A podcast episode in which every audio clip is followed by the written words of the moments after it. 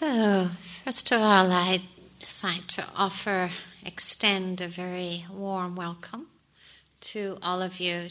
Welcome to Gaia House. Welcome to this retreat. Well done for getting here. Seems almost miraculous that we could somehow, that it actually worked. Some introductions um, for those of you who don't know us. Chris Cullen. My name's Christina. This is Jake Dartington and Rob Burbea. Um, we'll be with you through this retreat.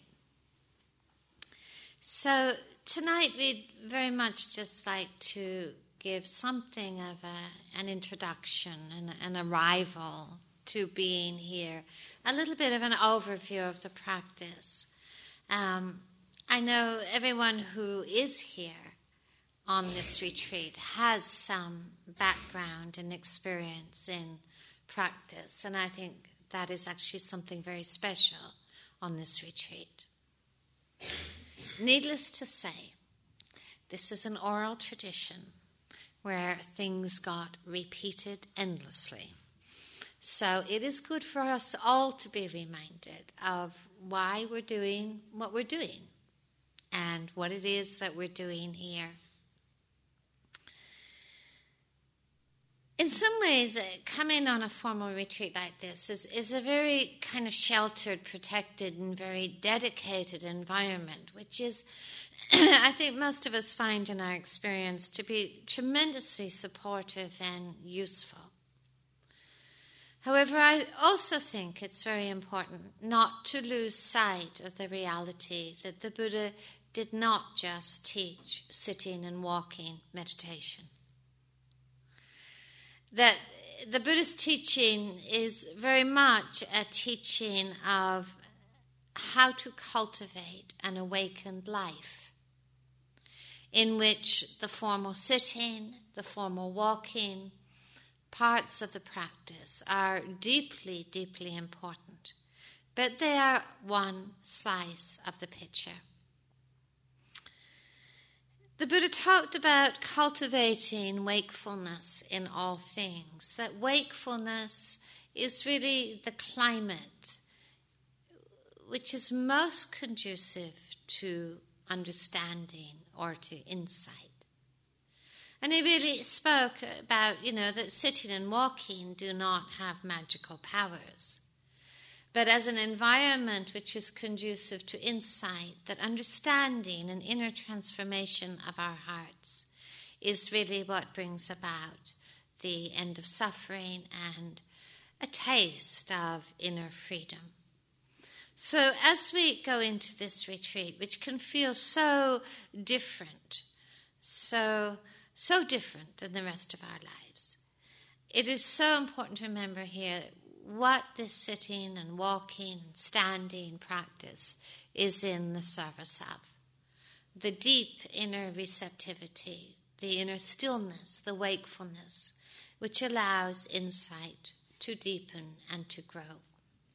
But really, from the get go in this retreat, it also means remembering that your times off the cushion, off your walking path, are really as as important as the times that you spend in this room or as an, on a walking path. Because this is about how we interface with the world. This practice, this path, is about how we interface with our inner world of emotions, of thoughts, of feelings, of memories and images, but it's equally to do with how teaching us how to be a conscious participant in the world in which we all live and how we live our lives in that world. There are two words in Pali that I would just like to, to touch upon this evening that I think are very critical words to, to remember as we embark upon this retreat. The first of these words in Pali is bhavana, which means to cultivate or to bring into being. And bhavana really also is an umbrella word that covers the whole of the meditative tradition and path. But the other word, which I think is, is equally important, is the word kusala.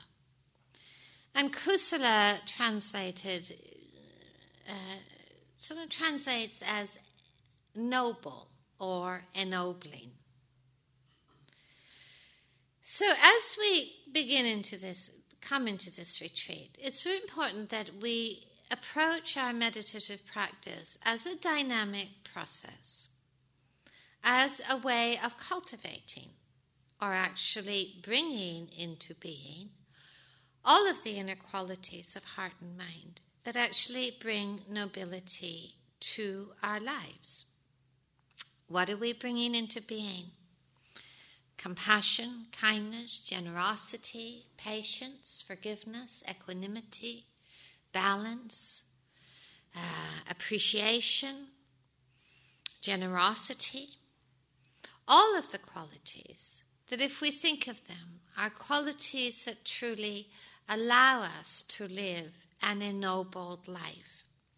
Now, this word kusala is, is very interesting, noble or ennobling, because I think of it generally speaking, you know, in English, if we think about nobility.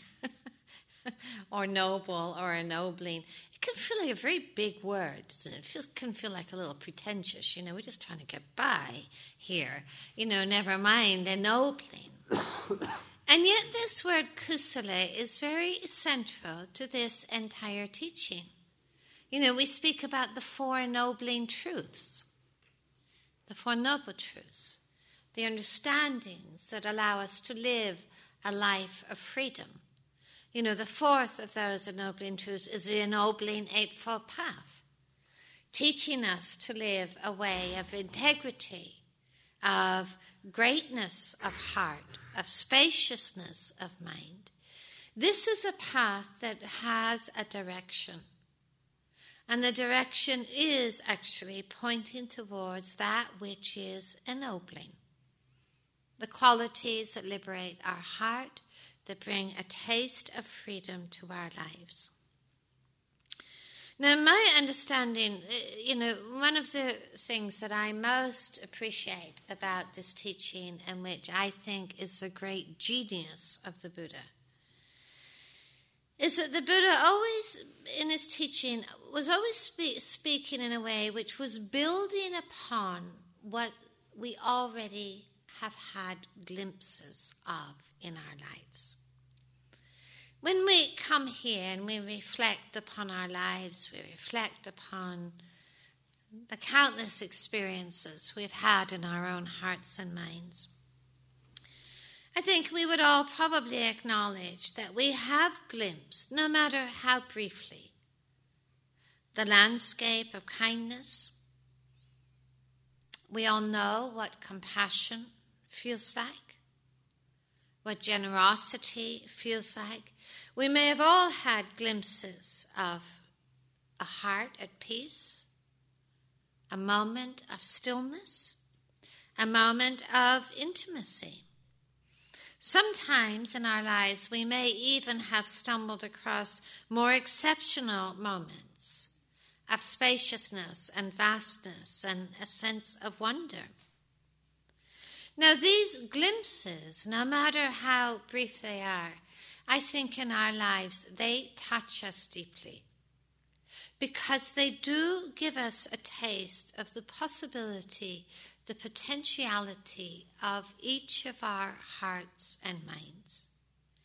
So, in, when the Buddha taught this path, he was really almost kind of encouraging us to remember those possibilities not to sort of cling to memories or past experience, but to remember the possibilities, the potential that each of our hearts and minds can flourish in. Sometimes I think these glimpses that we've all had in our lives that have touched us deeply, at times they can feel almost like lucky accidents, you know, like where did that come from, you know, or how could that be? And, and, you know, moments later we can feel ourselves lost in preoccupation or the, the host of obsessions and worries and fantasies. And they seem forgotten what the Buddha taught is that the realization or the maturity of peace, the, the maturation of stillness, the deepening of compassion, that these are, is not something that needs to be left to accident. That this is what we cultivate. This is what we bring into being. And this is what the whole of the path is really dedicated to. I think it's really important to remember that as we begin this retreat. Because, you know, we can come here and we may think, well, you know, uh, I have, you know, first I have to solve this or fix this or get over this or get this out of the way, you know, and we can be uh, actually in our lives, and I think in our psychology, so problem centered that we think later. But, you know, this path really is not concerned with later this path and this teaching is really concerned with now, with what we are cultivating moment to moment, what we are bringing into being moment to moment. And I think as we begin a retreat, it is helpful to remember that everything we do here is part of a path. It has a beginning it has a middle, and it certainly has a direction. And the direction of this path is liberation the liberation of our hearts, the liberation of our minds, the fruition of the understanding and the compassion that is possible for each of us.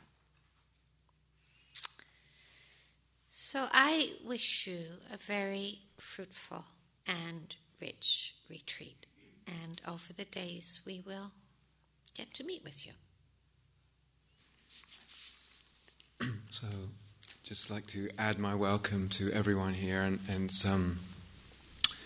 It's just really lovely looking out and seeing such a full room and so many familiar faces, and um, it feels like a, a beautiful thing uh, to be part of and a beautiful way to turn the year.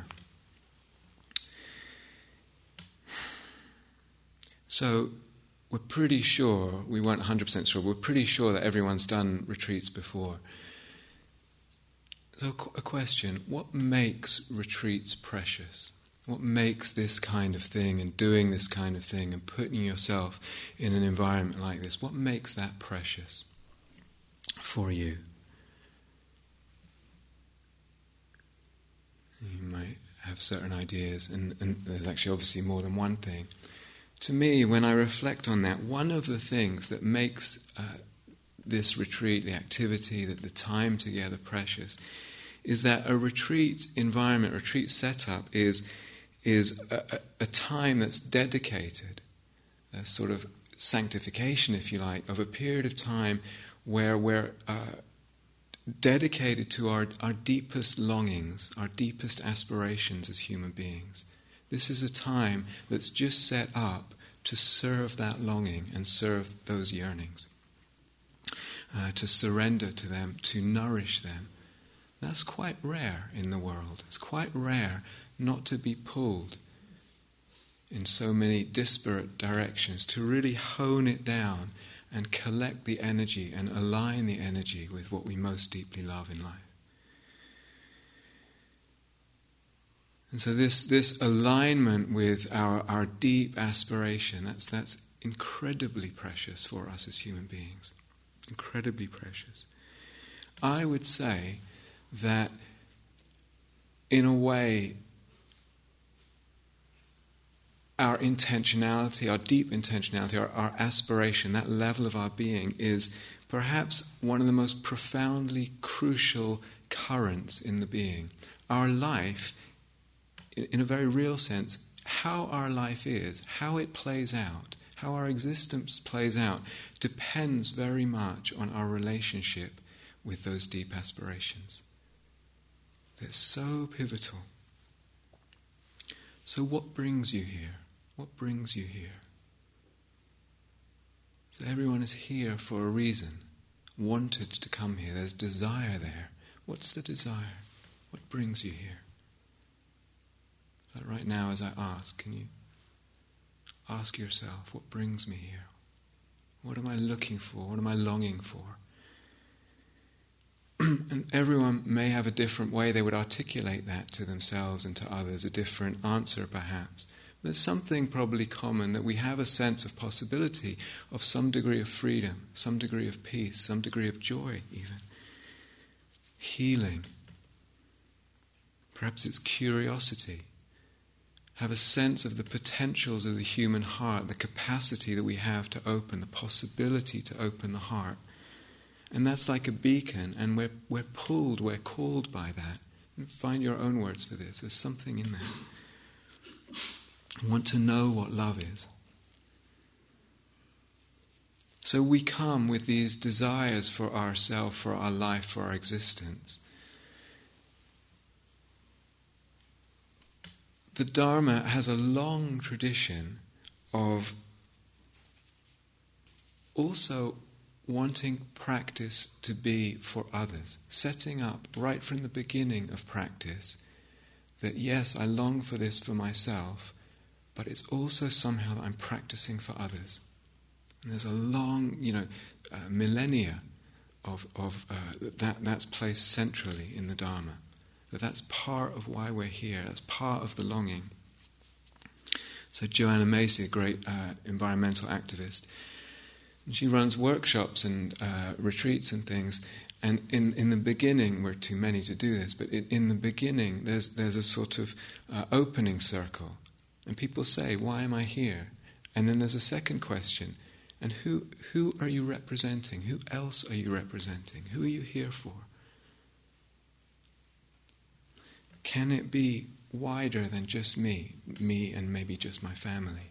Can, there's something wider opening in the heart. In that, there's a, there's a kind of, you could call it a secret, but it's not a secret at all because it runs through all, all deep and strong spiritual traditions. There's something about opening the, the circle of care, something profoundly important about that and profoundly powerful about that.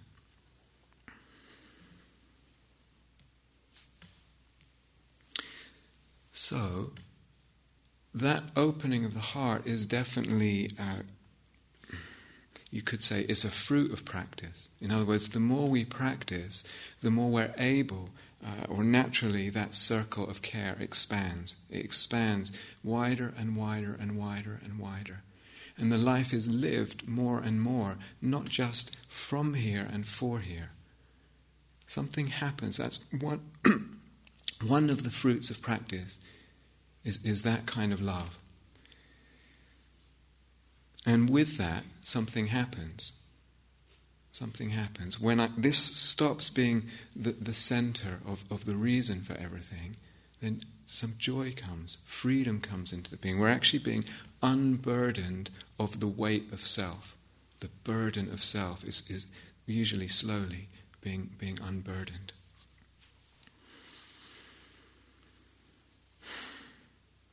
So Dharma practice, actually, in the long run, is serving our ability to let go of the prioritizing of self interest, opening that care wide, and seeing and knowing that that brings a, a whole other level of joy and freedom in life. And that runs through the teachings of the Buddha, later Mahayana Buddhism, uh, Shantideva, Jesus, whoever.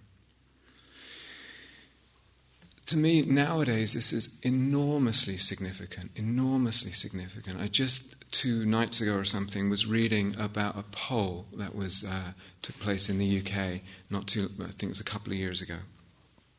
And they were asking people about what they thought about climate change and things like uh, what to do about it, etc. And some, I don't remember the percentages, some percentages agreed that climate change was a hum, humanly uh, caused problem. And then they, they asked them what should be done. Should, should, the gov- you know, should the government take some action? Yes. A lot of people said yes. Should, um, should, you know, should we do something? And then the questions went on. Uh, and would you be prepared not to fly somewhere for a holiday? So, yes, yes, yes, yes, I agree, and then no. And would you be prepared? W- would it be okay if petrol prices went up? No, etc., etc. Would it be okay if taxes went up? No. So there's a kind of incongruency there between uh, what we say we care about and what we're actually willing to let go of. Somehow, as human beings, we, we prioritize me and my, my comfort, my pleasure, my status, my security, and all that. The price of that is enormous for the planet, uh, for the human species, the future of the human species, and also for other, other species. It's absolutely enormous. And, as all the teachings tell us, that kind of attitude, it won't bring joy and happiness and freedom. It just won't. It's almost like uh, it, it's an impossible loop. Until, until we learn to uh, break out of the self interest, we're just headed for more and more suffering.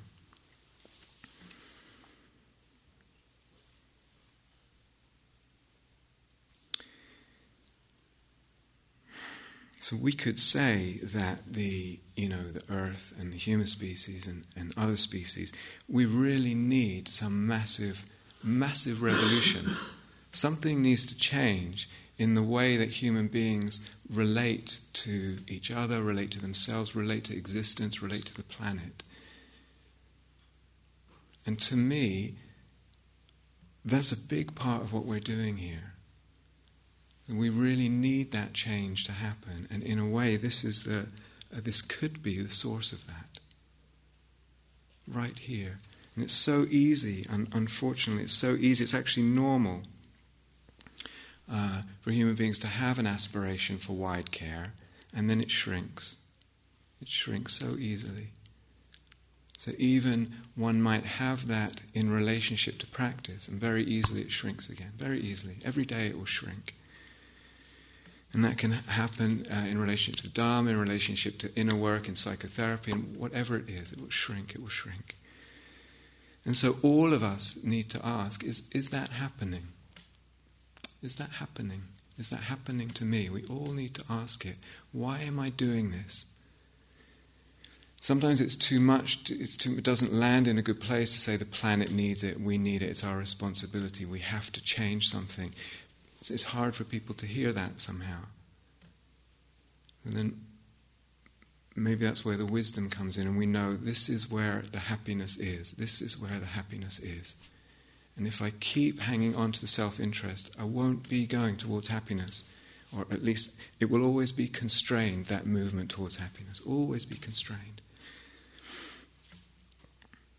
And I think actually we long something in us deep down. If we really pursue this question, what do I want? What am I doing here? What am I wanting? If I keep pursuing that inside, it may not be obvious or it may be obvious, but I will get to a place where I long for the heart to open wide in care. I long for that. We long for it. We actually really want that. It's not a burden, it's the opposite. It's an unburdening. So there's some secret of ease, secret of freedom, secret of happiness and joy in this unburdening, in this widening out of the spheres of care. So I wonder what it would be. That is a fruit of practice, no question. It's a fruit of practice. It should be a fruit of practice. If it's not, then something's not quite working. But what would it be to also place it at the beginning, not wait for it to be at the end? What would it be for this retreat, even every sitting or every walking, to have that, to, that uh, asking or opening, seeing if it's possible for that attitude to be there? So you come into the hall and you see a room full of people that I could be supporting through sitting or through walking. Just something opening up in the attitude that every, perhaps sitting and walking, is an act of generosity for myself, for everyone here. There's something so uh, unburdening in that and so beautiful. You set the in- intention differently. It's not just for me. And you feel that connection and care. And you feel the lightness that comes in. And if I think, if I slip into the normal, it's just about me, my practice, my process, my healing, my this, my that, very easily practice can become feel burdened, tight. There, we're squeezing the joy out of it. It's a kind of paradox. So, what would it be that the, the whole retreat, you have a sense of everyone here and giving through your practice, giving through our practice, giving through practicing to everyone here. And every time one comes in the hall, it's a statement of generosity. And not even just to people here, but as Joanna Macy would ask, who else are you here for? Who else am I here for? Really, even throwing, throwing open, open the gates of care. And see what that does to the practice and actually to the life too. So the whole practice is a movement of kindness, a movement of generosity, yes, to ourselves. And it's important, really important to have that established. Because very easily also practice for ourselves can become something we kind of push ourselves with or beat ourselves up with or force ourselves or criticize. So the beginning of a sitting, the beginning of a day, the beginning of a walking, it's about kindness to myself and it's about a much wider kindness as well. As Rumi would say, there's an open secret in that. There's an open secret.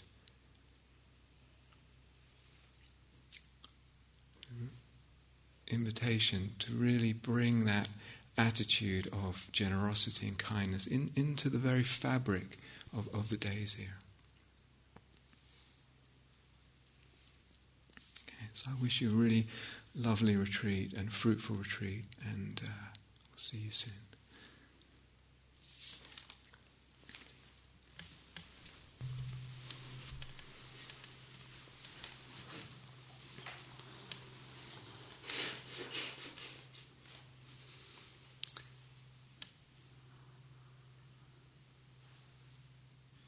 So, as we've been saying uh, this evening, we're framing the retreats what we're saying this evening really is going to, you know, permeate the the sitting practice, the walking practice, to inform all of the things that we'll be doing while we're here. And uh, to me, already, there's a very strong sense of uh, an ethical sensibility really running through what we're about.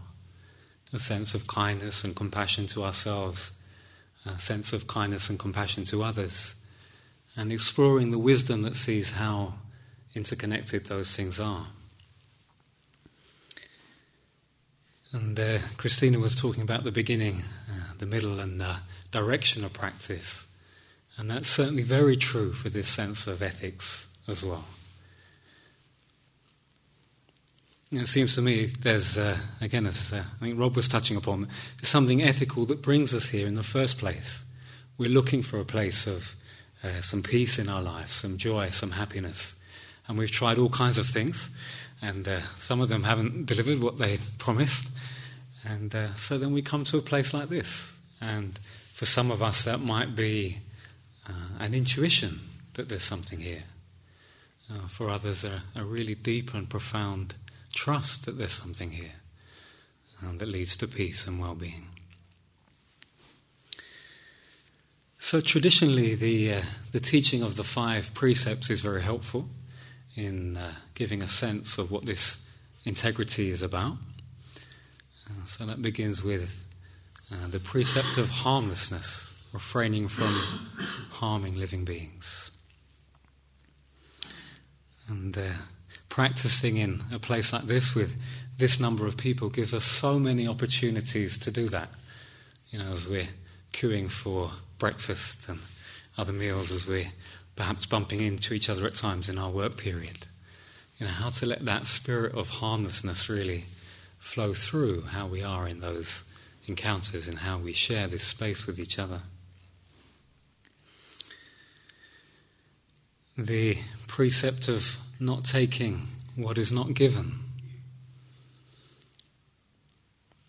So, again, this creates a sense of safety here a lovely, beautiful thing that we can all come here and create a community, create a temporary community for these days. And knowing that we can trust that, you know, our things will be okay, that we don't have to lock everything away and check all our possessions. And again, you know, there's a kind of unburdening there, a letting go and a sense of safety that comes from that trust.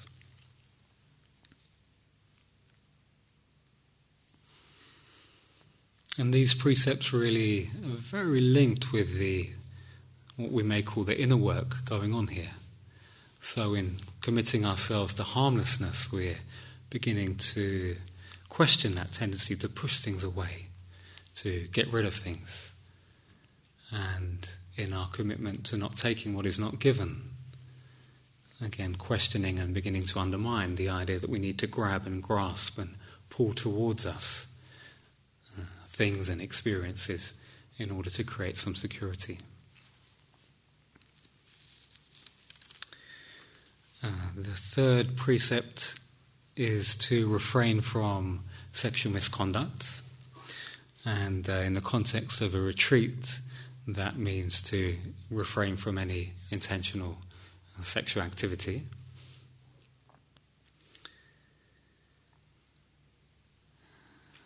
I think one of the, the themes of retreat for me is the way that the discipline of the form uh, offers a new kind of freedom. Yeah.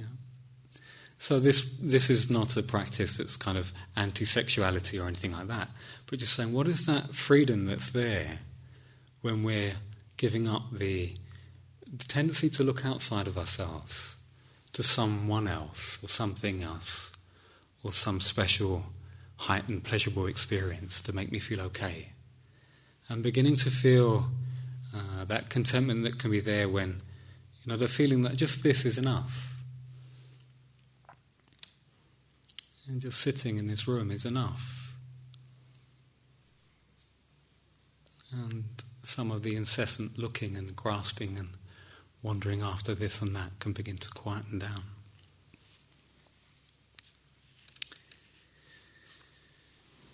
The fourth precept is to refrain from false speech.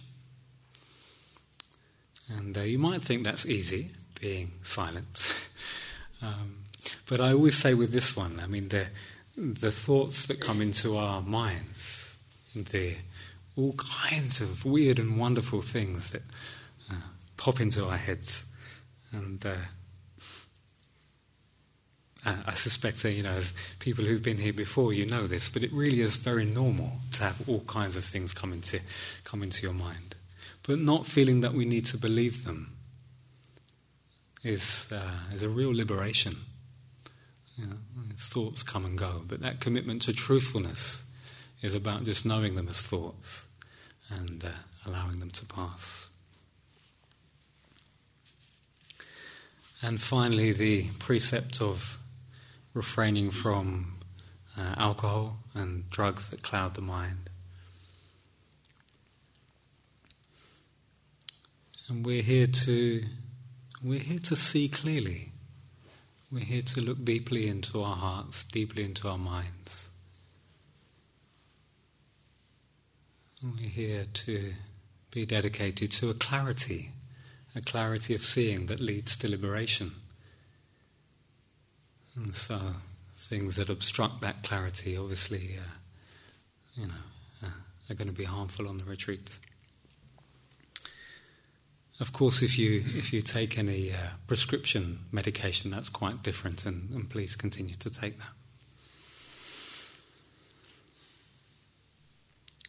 So these precepts really, again, make more specific this intention to practice with kindness and compassion to ourselves and others, and uh, help to frame the retreat.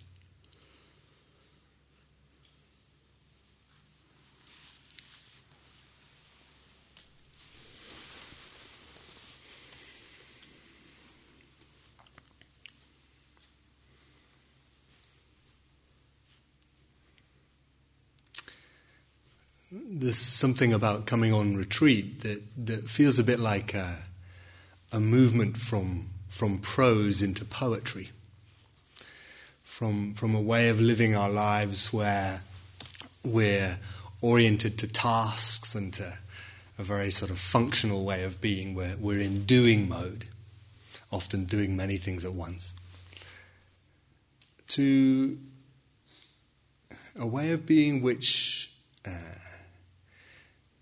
comes about through stopping, through slowing, through doing one thing at a time, and through savoring, savoring, really appreciating the, the quality of this moment.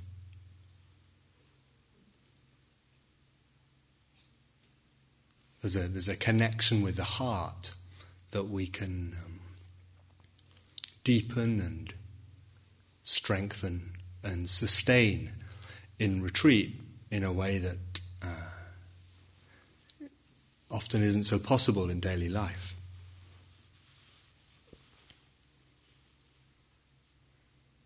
we get a chance to perhaps to, to sense the preciousness of our life and of life itself and uh, have some sense of its, its, its possibilities and its depth. And so, as we um, settle in this evening, um, we'd really invite you just to slow down you know, you may, you may be able to feel your nerve endings still twitching from the journey here and all the, the busyness of the day, and, and really just giving yourself permission to settle into this space, into this safe, peaceful space, and just to do one thing at a time. Give yourself that gift And of course, the, the, the body and the breath are, are great support in that. You know, even just as you sit here now, just sensing, well, what happens if I really open into the sense of the body sitting here breathing in a deeper way? If I allow that to be enough allow the, the simplicity of that to nourish me.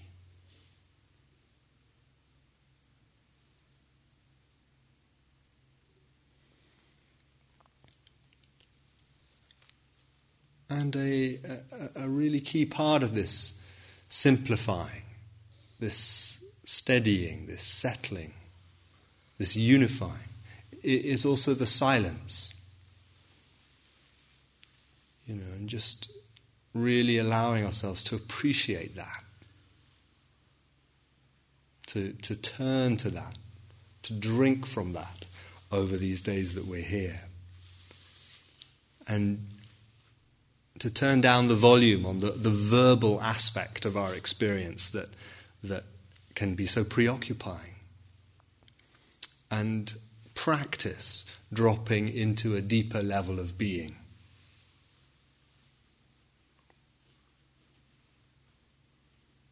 And we do that in, in our sitting again and again, coming back to the body, to the breath, to the heart.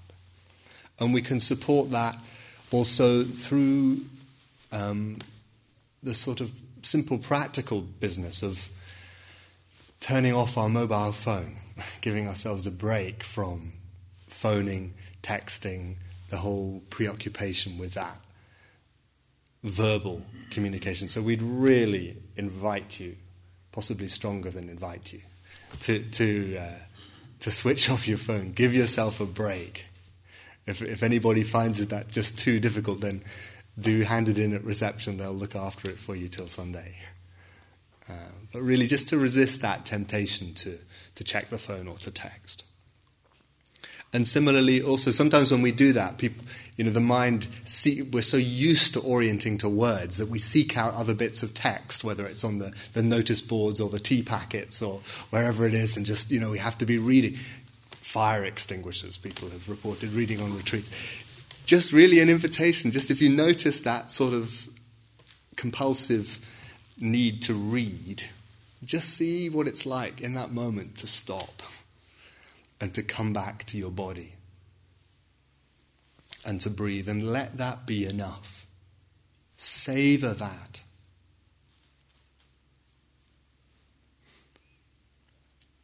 And uh, the, pretty much everyone's familiar with the, uh, the way in which Gaia House works, but if you do need to communicate, please, obviously, you know, there may be communication during your work period that is, is important and functional, but any other communication, please just by notes to uh, us as teachers or to one of the coordinators.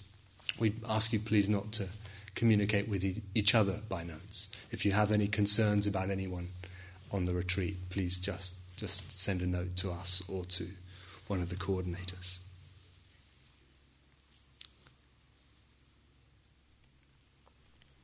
So here we are in, in the, the stillness, the, the silence, the depth of midwinter.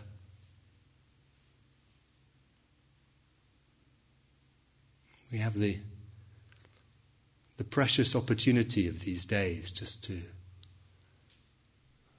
hunker down and really make the most of this time to, to soak our, our bodies and our hearts in a, in a warm and kindly awareness.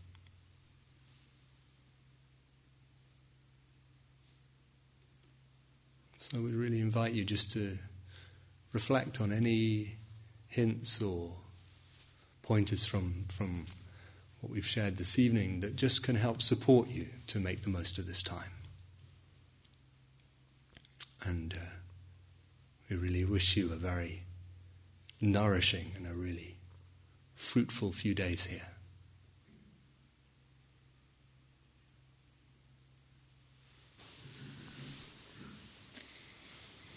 So let's just take a few moments to quite consciously, quite intentionally bring your mind into your body. Be mindful of how you're sitting. Being mindful of your body touching the ground and the chair, the cushion. Letting your back be upright.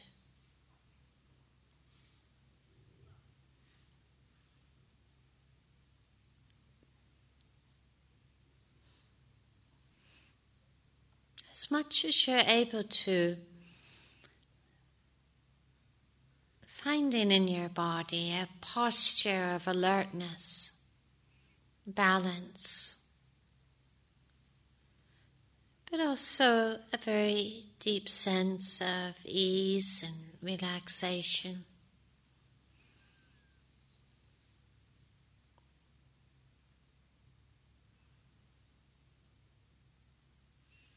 Feeling yourself arriving, being here, aware of the quietude around you.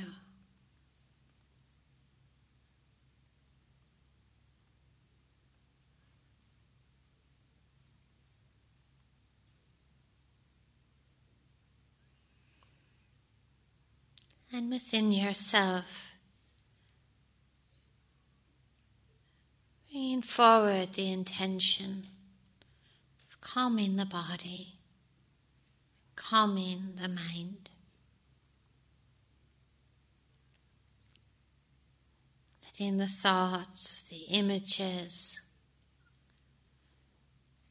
just sit in the background of your attention. and bringing into the foreground of your attention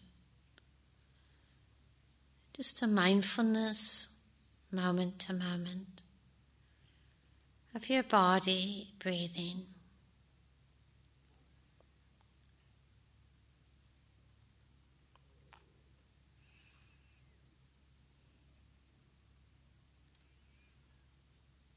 Breathing in, calming the body.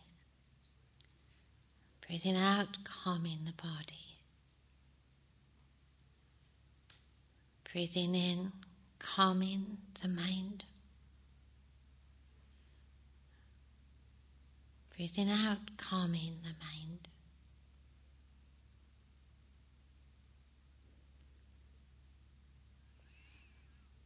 Breathing in, brightening the mind. Breathing out, brightening the mind.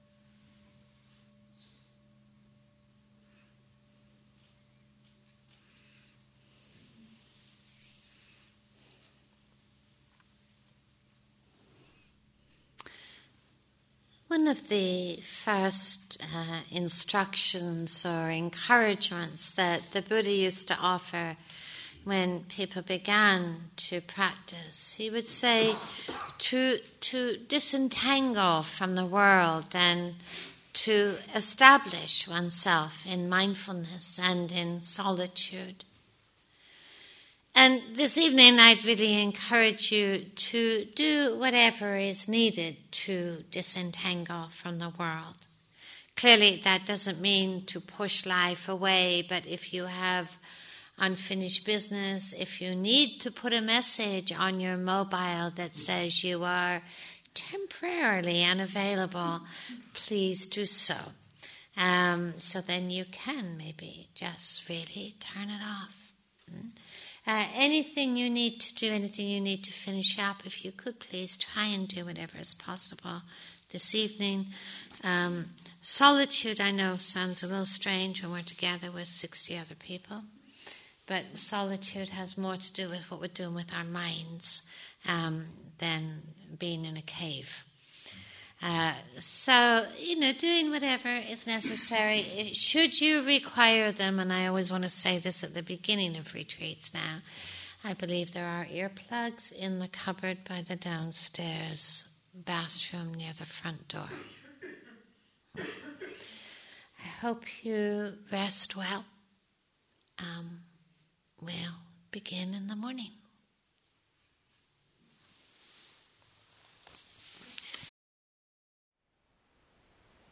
Thank you for listening.